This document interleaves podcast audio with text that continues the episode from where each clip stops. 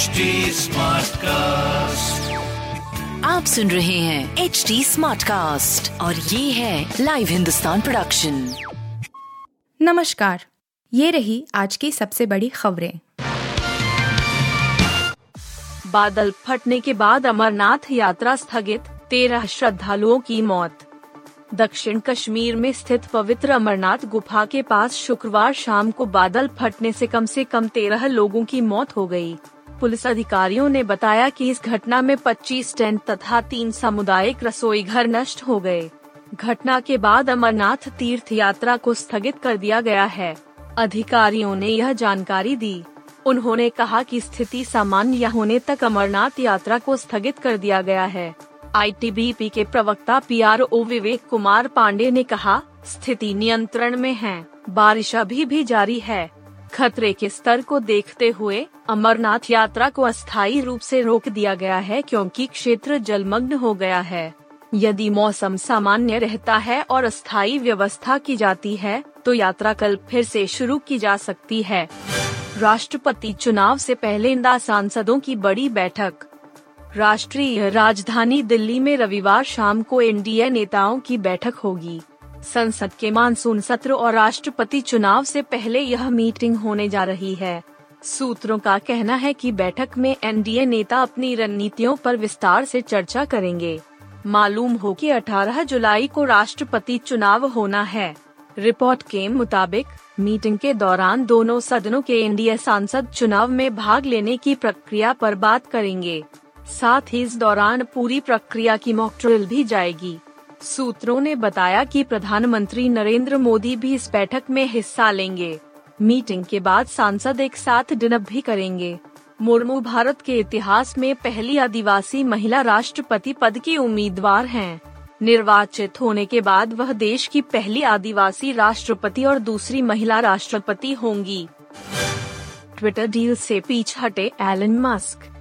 Tesla के मालिक और दुनिया के सबसे अमीर व्यक्ति एलन मस्क ने शुक्रवार को ट्विटर को खरीदने के लिए हुई चवालीस बिलियन डॉलर की डील को समाप्त कर दिया है। उनका कहना है कि social media company fake account के बारे में जानकारी देने में विफल रही है। आपको बता दें कि मस्क ने अप्रैल में प्रति शेयर चौवन दशमलव दो शून्य डॉलर की पेशकश की थी।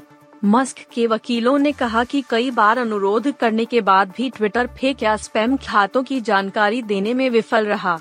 समझिए कि जवाब देने से मना कर दिया। एलन मस्क के प्रतिनिधियों ने कहा ट्विटर उस समझौते के कई प्रावधानों का भौतिक उल्लंघन कर रहा है। ऐसा लगता है कि उसने गलत और भ्रामक जानकारी दी जिसकी वजह से एलन मस्क इस डील के लिए आगे बढ़े थे। विराट कोहली पाँच महीने बाद टी ट्वेंटी आई में करेंगे वापसी। भारतीय बल्लेबाज विराट कोहली करीब पाँच महीने के बाद एक बार फिर से टी ट्वेंटी इंटरनेशनल क्रिकेट में खेलने के लिए तैयार है। कोहली ने आखिरी टी इंटरनेशनल मैच फरवरी में खेला था। अक्टूबर नवंबर में टी विश्व कप के बाद से वह सिर्फ़ दो ही टी मैच पाए हैं। हालाँकि इनमें उनका प्रदर्शन सही नहीं रहा है। आईपीएल 2022 में भी विराट के बल्ले से ज़्यादा रन नहीं निकल पाए थे। कोहली को दक्षिण अफ्रीका और आयरलैंड के खिलाफ टी सीरीज़ से आराम दिया गया था। इंग्लैंड के खिलाफ पहले टी मैच में भी वह टीम का हिस्सा नहीं थे, लेकिन अब दूसरे टी में वापसी करने को तैयार हैं।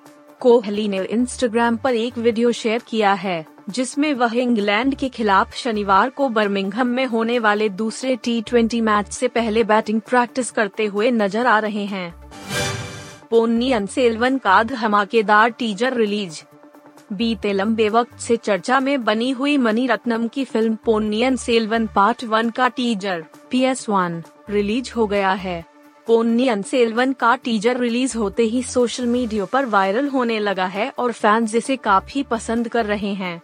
पोन्नियन सेल्वन के टीजर में जोरदार एक्शन और बेहतरीन वी देखने को मिल रहे हैं।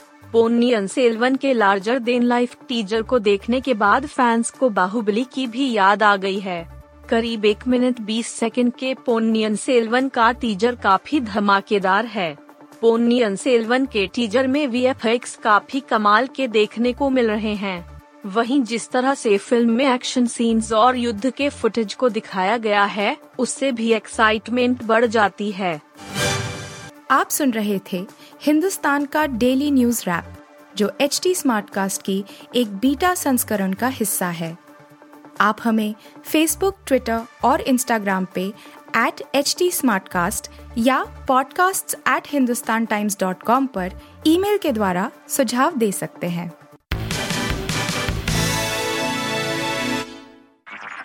आप सुन रहे हैं एच डी स्मार्ट कास्ट और ये था live Hindustan production HD Smartcast.